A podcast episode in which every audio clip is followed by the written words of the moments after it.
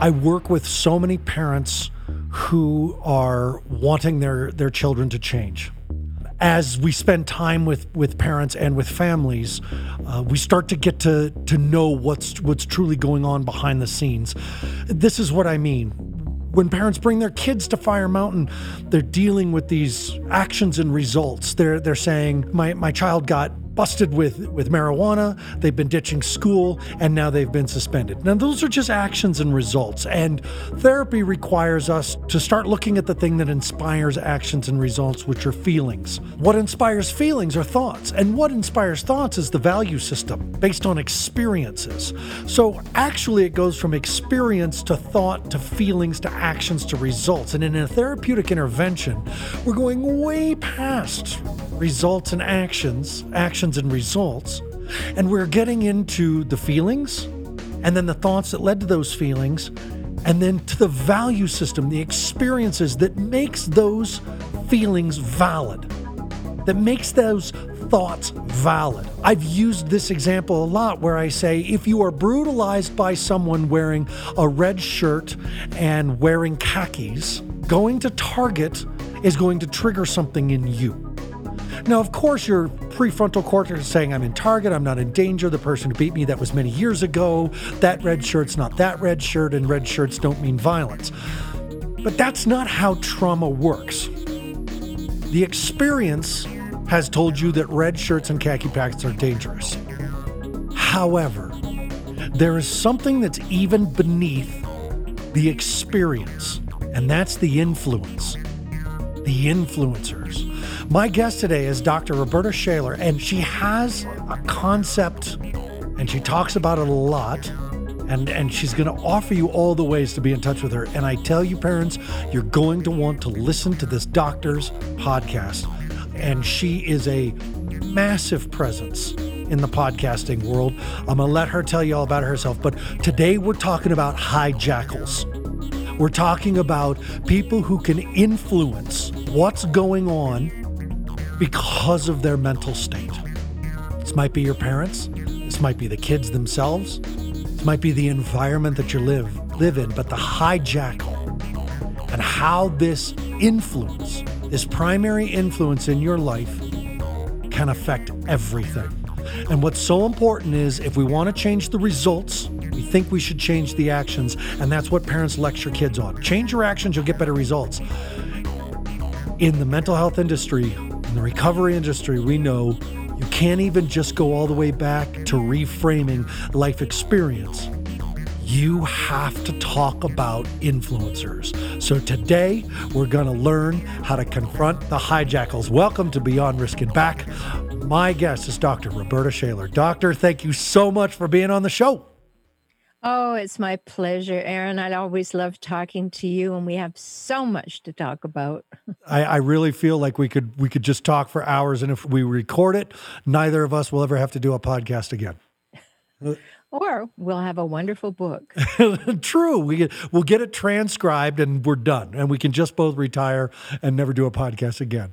Doctor, let, let please tell the parents about your not just your your resume with all the letters after your name. Because because you told me you got your PhD while you were raising kids, while you were you still had teenagers living in the house, and that's that's an accomplishment of an own in its own right. But you also talked about your childhood briefly with me in the past, and I would love to for parents to hear both of that from you.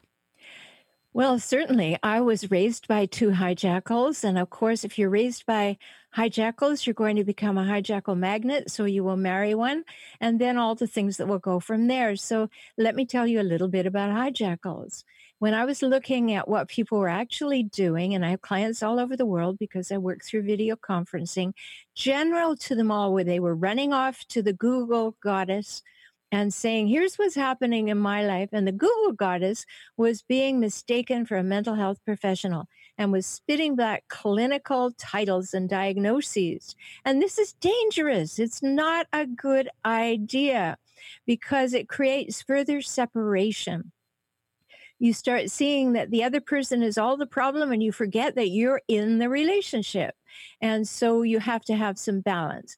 So I created the term hijackal so that we could talk about non clinically, we could talk about patterns, traits, cycles, behaviors of these people.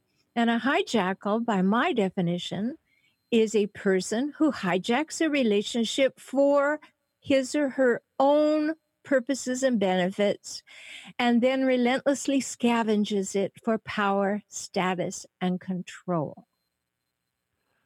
Do you generally see this as something that a hijackal does out of willingness or out of capability? And I guess what I mean by that is uh, do hijackals generally have mental health issues, or is this just uh, an arrogance? Is this just a dragon that needs to be slain? What, is, what are hijackals motivated by?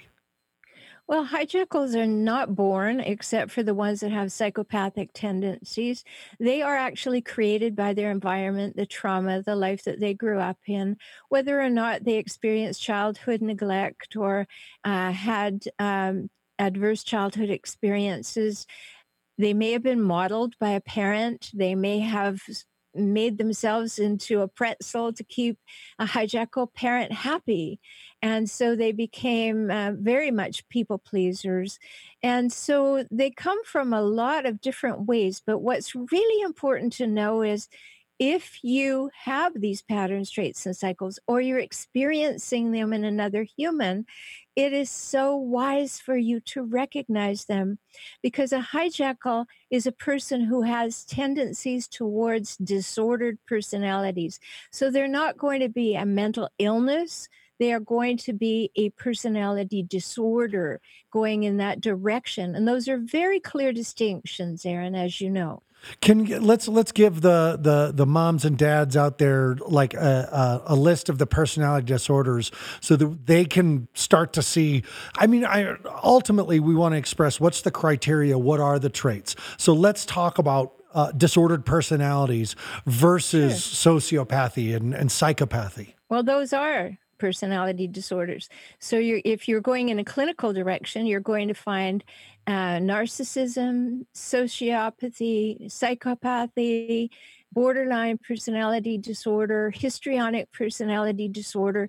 These are things that are disorders. They cannot be cured with medication very, very important to know because, yeah. you know, in the industry of looking at teens, we've been through waves of saying, oh, well, the kid is ADHD and we just have to medicate them and then everything will be all right. And then the parents didn't do anything. You know, we've spoken off air before, Aaron. I was principal of a school for at risk teenagers for years, and I would meet with the parents.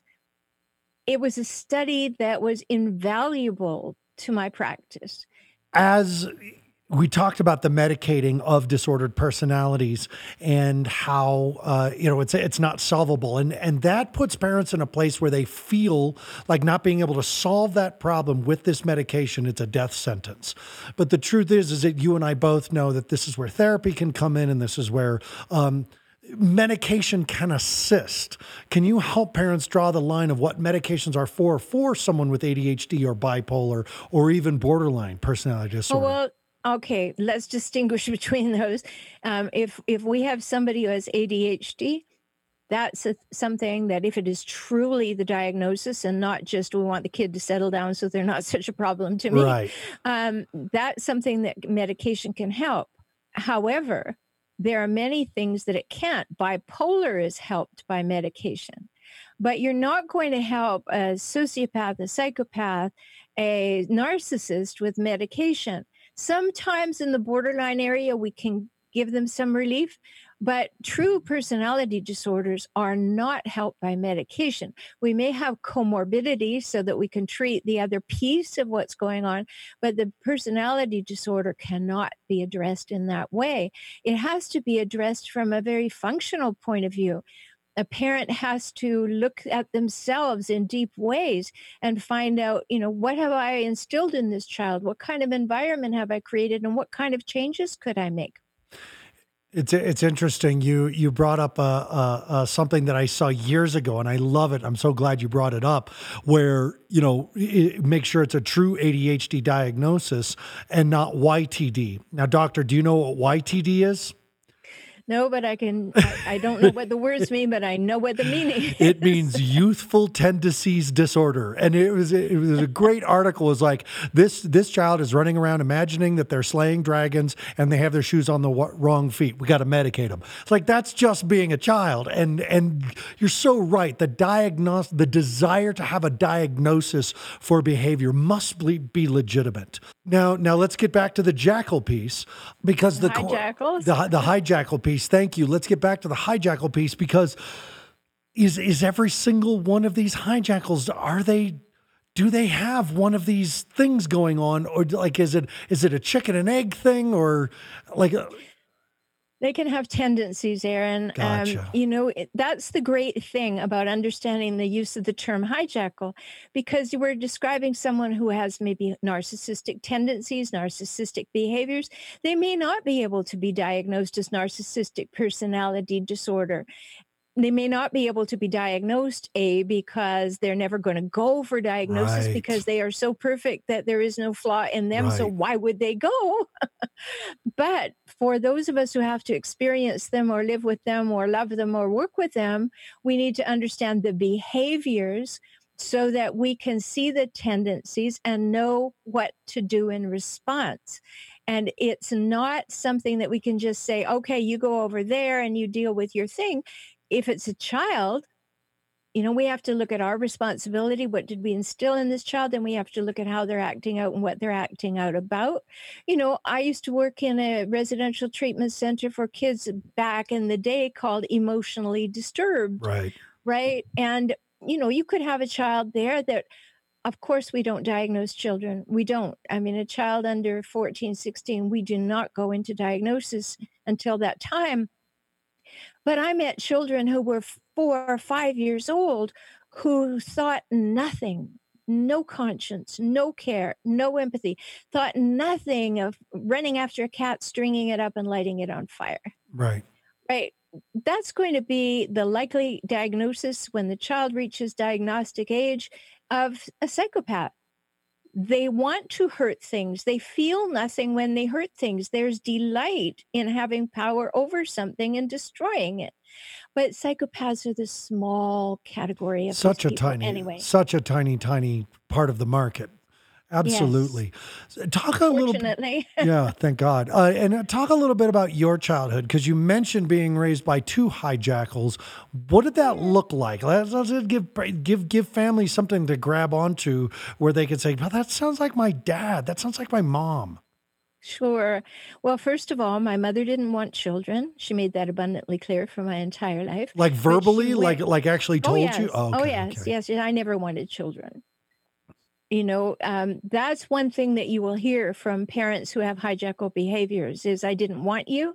I brought you in. I can take you out. You are under my control. You are my creation and i can wipe it out. I don't care about you. I don't care what your feelings are. The thing if you have a hijackal parent is the only way you're going to get validation from that parent is if you make them look good they're not interested in your feelings. They're not interested in your thoughts. They're not interested in your desires. They're interested in you making them look good. So, hijackal wife is pregnant. Oh, look what hijackal did. Okay, hijackal parent has a child performing on the stage. Oh, look at my child.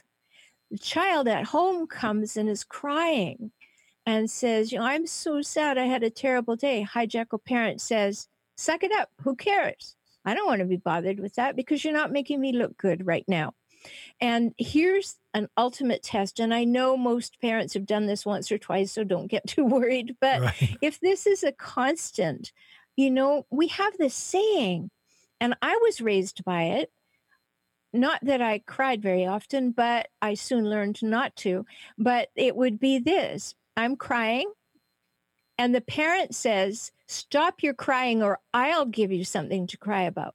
I will be the author of your pain. I will be the author of your discomfort. I will be the one who has power to make you feel bad or make you feel good. And that can be very generalized in a child's experience.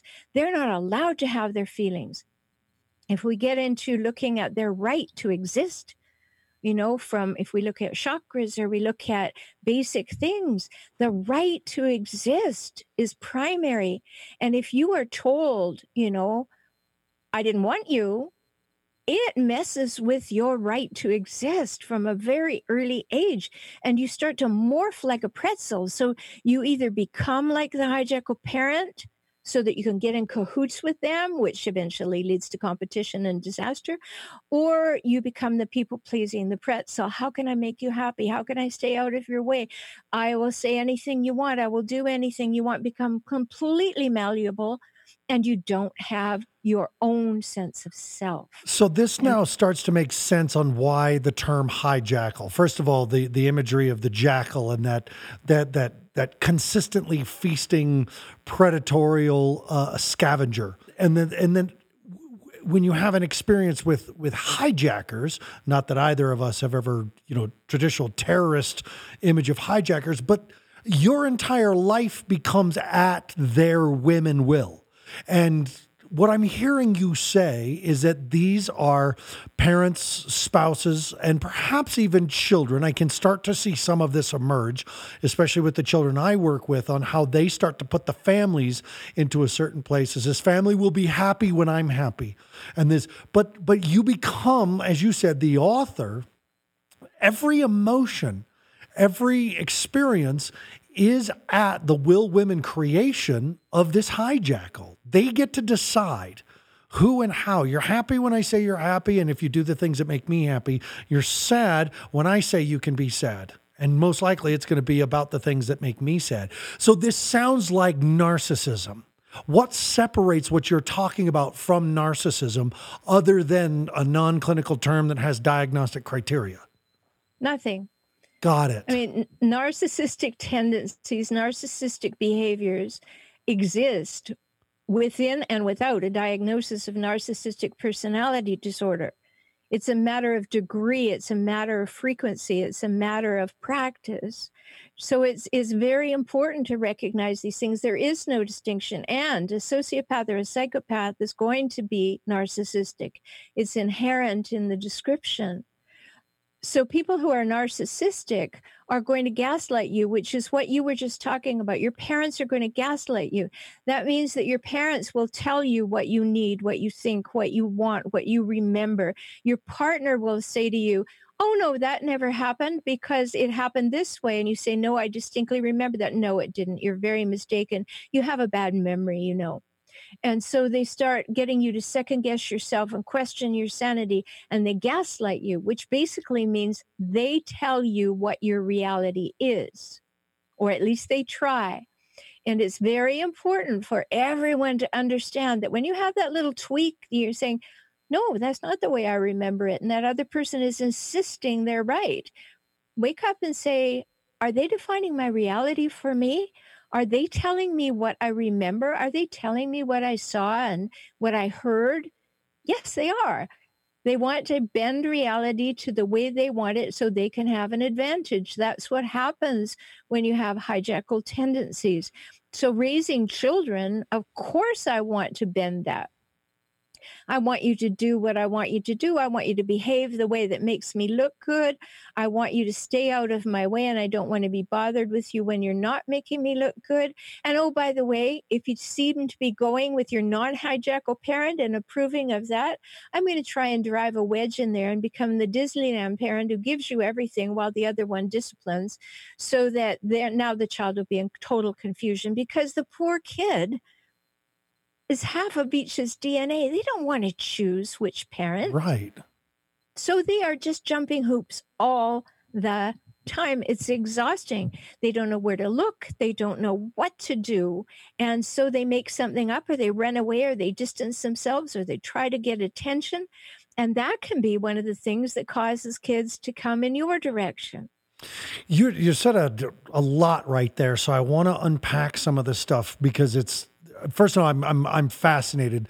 I'm fascinated. I'm, I've been watching one of my best friends uh, go through what is now five years of a divorce uh, and divorce proceedings in custody with a hijackal, like everything you're describing. Um, and it has turned into, you know, where, where, where the one parent is not letting the other parent have the time and the, and the space or the voice or anything. And the child is being forced to choose. Yeah, yeah, yeah. And it, the, the child is being forced to choose the hijackal. You're forced to choose the hijackal's reality of the situation. Uh, and and it it is it's it's terrible to watch and it has been brutally painful to watch this father even still with court systems favoring the mother and especially unfortunately this one and the hundreds of thousands of dollars he spent just to get 50% custody of his son and the lies that he's had to navigate and so I watched this, and I also know my my wife's mother was like this. My wife was raised by a hijackal. Why? why and, and and I and I know you know because we're talking about narcissistic tendencies but what is the motivation behind narcissism what what is the the hijackal getting out of this why why do they do this they have an innate need to win because they are totally fear and shame based so they put on this facade of push and demand and threat and really, what you have underneath is a quivering little mass. Now, don't go putting on your compassion hats and say, Oh, let me take care of that. This is their pathology. This is what happened to them after they were born. And you can't do anything about it. The thing that is so distressful is that if you have a hijackal adult and they're in your life and they are consistently behaving in hijackal ways, and let me say this, Aaron hijackals will put on a public picture of oh, perfection oh, while at home creating a private place of pain. So you've got the public picture of perfection. At home, everything is sideways, backwards, and upside down. You go to tell somebody in the public that it's sideways, backwards, and upside down, and the public says, Oh, how can you say that? They're wonderful. This is what happened to me. My mother was a primary malignant hijackal. And so she was the hospice fundraiser. She was this, she was that, she was the other thing. Everybody was afraid to see her coming because she'd always ask them for money for hospice. But it looked like altruism. It wasn't. It looked like altruism. My father owned a grocery store. He always had candy in his pocket. He gave it to adults and kids and everything. It looked like it was something much different than it was. And here are these two humans raising me. Right. So we have this at home. My father would say, Don't bother me. I'm watching television. My mother would not not bother speaking unless she wanted something. And there was at home this letting the hair down. I hate that expression. You can let your hair down wow. at home. That means that you can behave the worst to the people you say you love the most. Come on. Right. That's crazy. But that's what happens in a hijackal. They paint a public picture of perfection, and at home they create a private place of pain. So you get very confused. Like my parents look like these wonderful pillars of society, and everybody likes them. And yet at home they treat me with total disregard and neglect, or they're mean, or they're demanding, or, you know, you get 98% on a test and they say, Why didn't you get 100? You're not trying hard enough. You're not good enough all of these things start to be built in. My wife tells a, a story often where she expressed to her mother she was going to be a veterinarian and the mother said you should be a real doctor. You know, and it's and it's just like what that it, it, it feels and looks and sounds and smells like brainwashing. And it, this is the type of stuff that we see um, people in, in cults start to go through where despite the pain that's going on in private the public face must be maintained at all costs and so i wonder when a child is dealing with an with like my best friend who's who's dealing with a divorce that's that's like it's pure alienation. It is parental alienation. And you are describing the mom. This is me not being a jerk about some woman who doesn't want to share custody. This is one of those situations where there is a, a psychopathy, there is a, a parental alienation, and there is clinical narcissism taking place. How does a child end up choosing the healthy parent?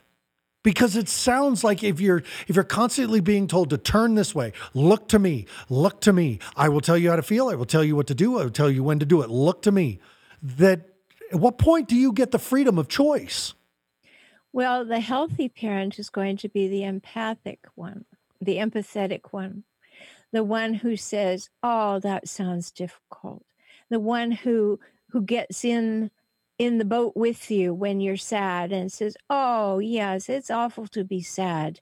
How can we talk about this? What could we do? What made you sad? And they care where the other parent is going to say, Buckle up. I don't like you when you're sad. Choose another emotion I feel like dealing with. so it's very important in the healthier parent and they're probably worn down, torn down, and put down so far that they may not be terribly healthy, but they're healthier than the other one. And to empathize with the child, not badmouth the other parent, but be able to learn. I always tell my people when they come to work with me, First of all, unless there's sexual or physical abuse, we're going to do two things. We're going to practice and prepare, practice and prepare. We're going to get new skills to look at our emotions, look at our behaviors, look at the ones that are coming at us, make new choices. That's where the practice comes. And we're preparing then to make a clarifying decision about what we want as our next steps. Very important. So, in this practice model, the child needs to relate to a parent who can practice setting boundaries and making um, empowering responses. I'll give you an example, Aaron. A an empowering response to somebody who says, you know, you've got that all wrong, you never listen. An empowering response is, no, I I'm sure that I am totally able to determine what I remember, and that's not the way where I remember it. And it's just a neutral statement that says, no, you're not going to put me in the slush pile with this one. No, we're going to stay neutral at a minimum that I am not going to be pushed over and made less of. I am just simply going to be empowered enough to say, not how I remember it. No, I don't think there's anything wrong with my thinking. I believe my recollection is accurate. To be able to make those statements, that's a very important beginning place, Aaron. Now, what I know is going to happen after that, and I and I'm sure a lot of a, a, lot of like I said, I always I can always hear my listeners' questions in my in my head. And when you, I mean, what a powerful statement! I'm sure I am totally able to determine what I remember like like that i love that. It's brilliant. I'm going to use it on everybody. That's going in my repertoire. That is in my toolbox from now on. The the piece that that i know comes up next is that's where the punishment begins. When you set a boundary with a hijackal they punish you Yes, they they they alienate you. They stay away from you. If you're in a relationship with one, the sex stops, uh, kind words stops. Uh, they they ghost you on on phone, internet, email, texting. You have to have the energy to hold that boundary. But if you're someone that struggles to be alone, I mean that's why you're with this person in the first place, and not because necessarily you struggle. And you don't want to be alone. So like like what do you do when that punishment shows up? How do you respond to that? Or are you saying that that when you when you realize you're with a hijackal you've got to double down on your energy mass and wait it out?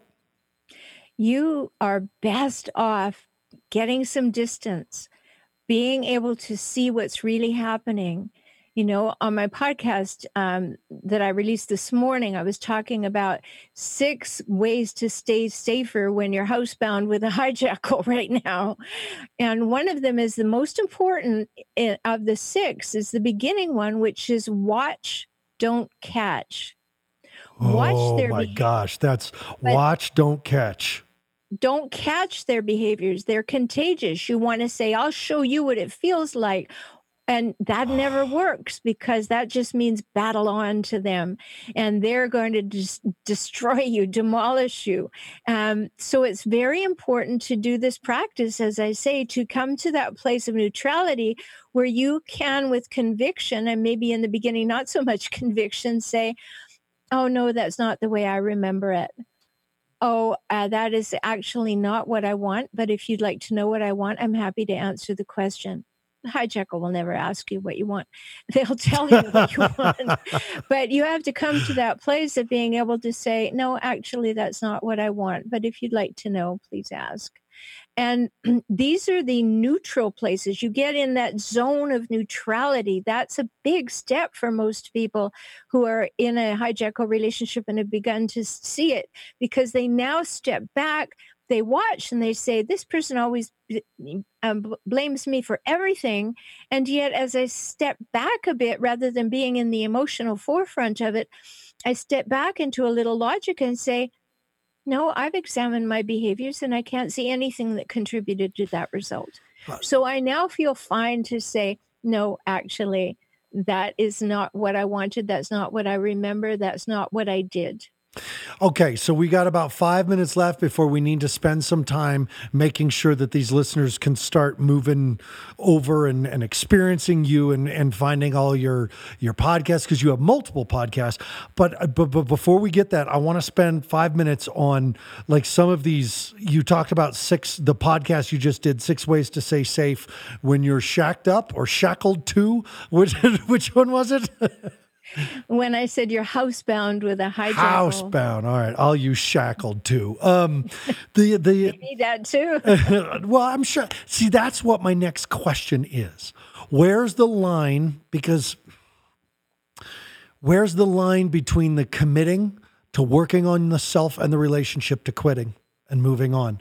Because especially when you have children, or if these are your parents, or if this is your own child the energy to commit to the relationship in a healthy way, it's going to exhaust you. At the very least, it's going to exhaust you. So, how do you know where that commit and quit line is?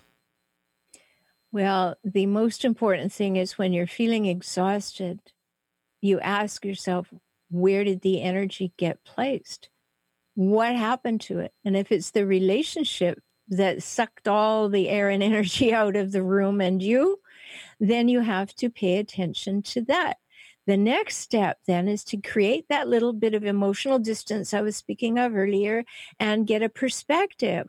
Like, I get blamed for these things. These are persistent behaviors. These are cycles and patterns and traits that I see repeatedly. Are they mine?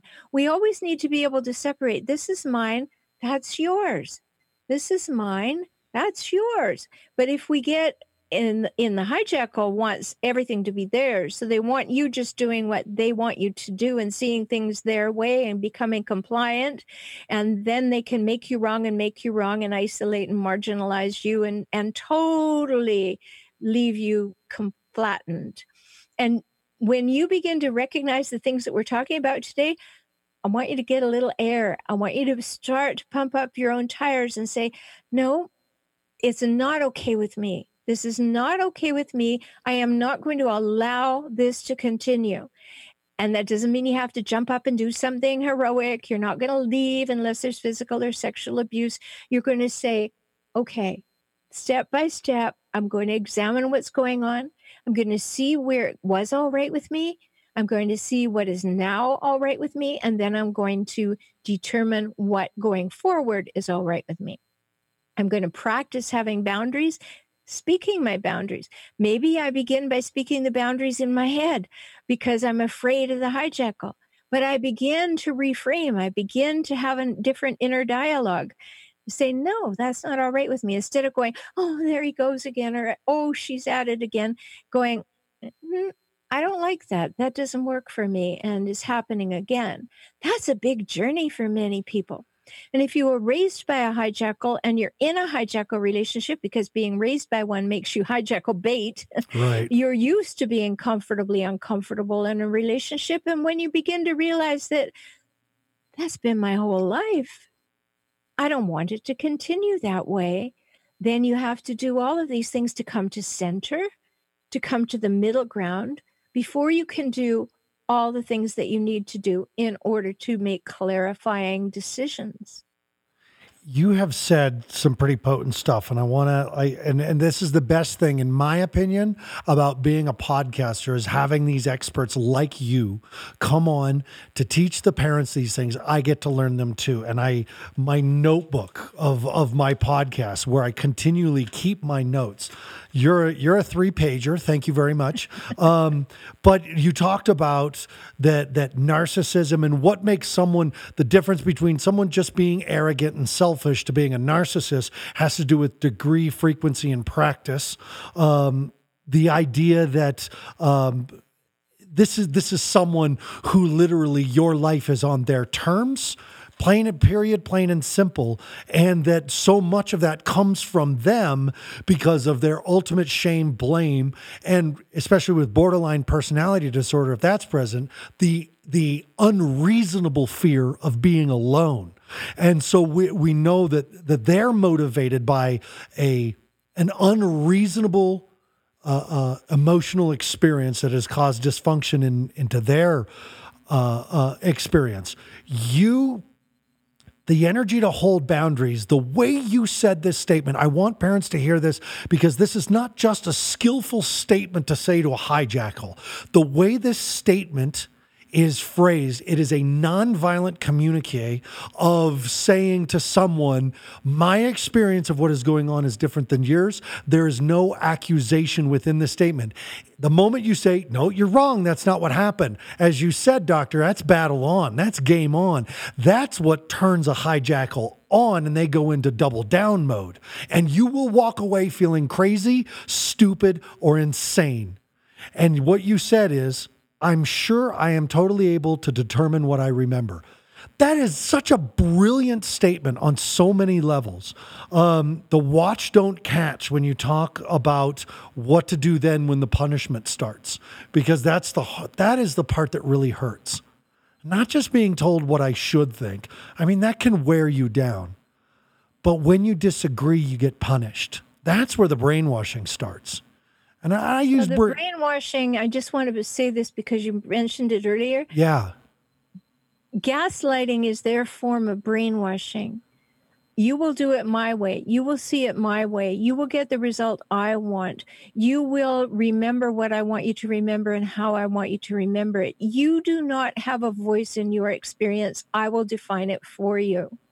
And that is the kind of thing that we call brainwashing and we call it gaslighting when you're dealing with a hijackal. How I, let's let's get parents to your podcast. I you're this is brilliant, and I want parents to learn as much from you as they possibly can. Well, there it is, saveyoursanitypodcast.com.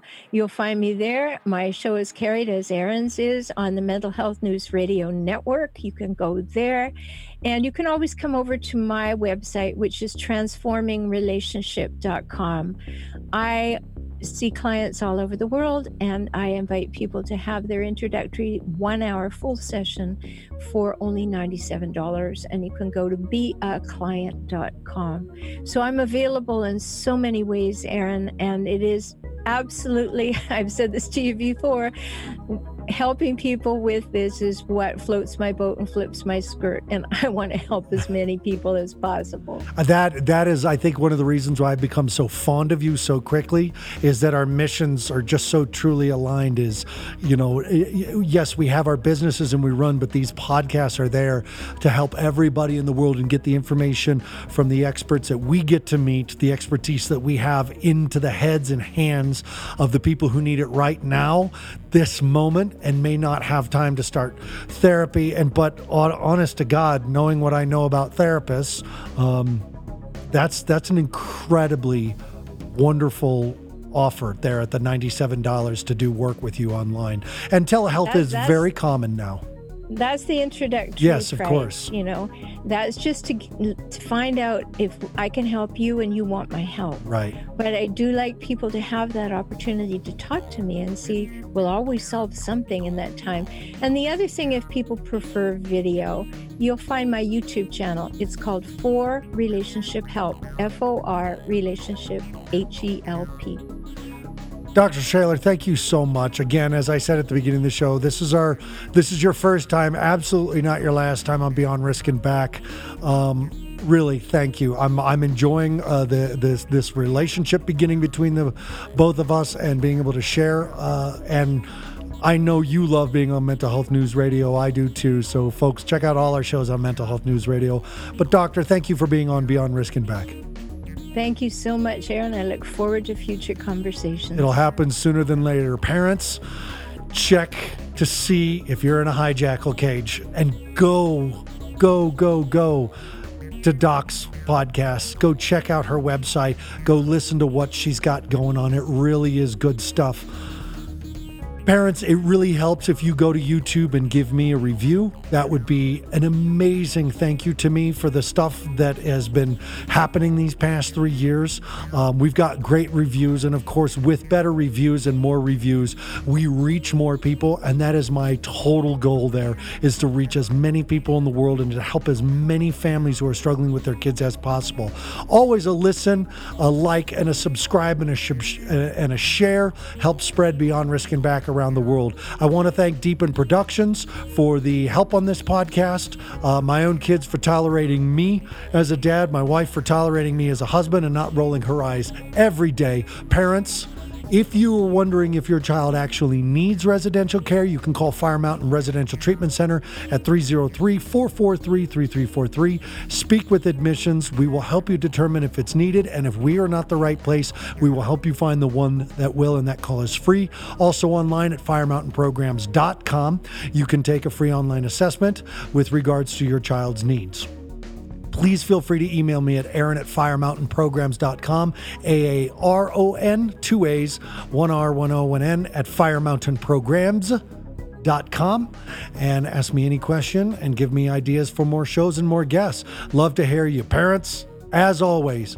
you take care of yourself first your adult relationship second, and your children third, because in that way, we do our best work with our children. I will see you next time on Beyond Risk and back.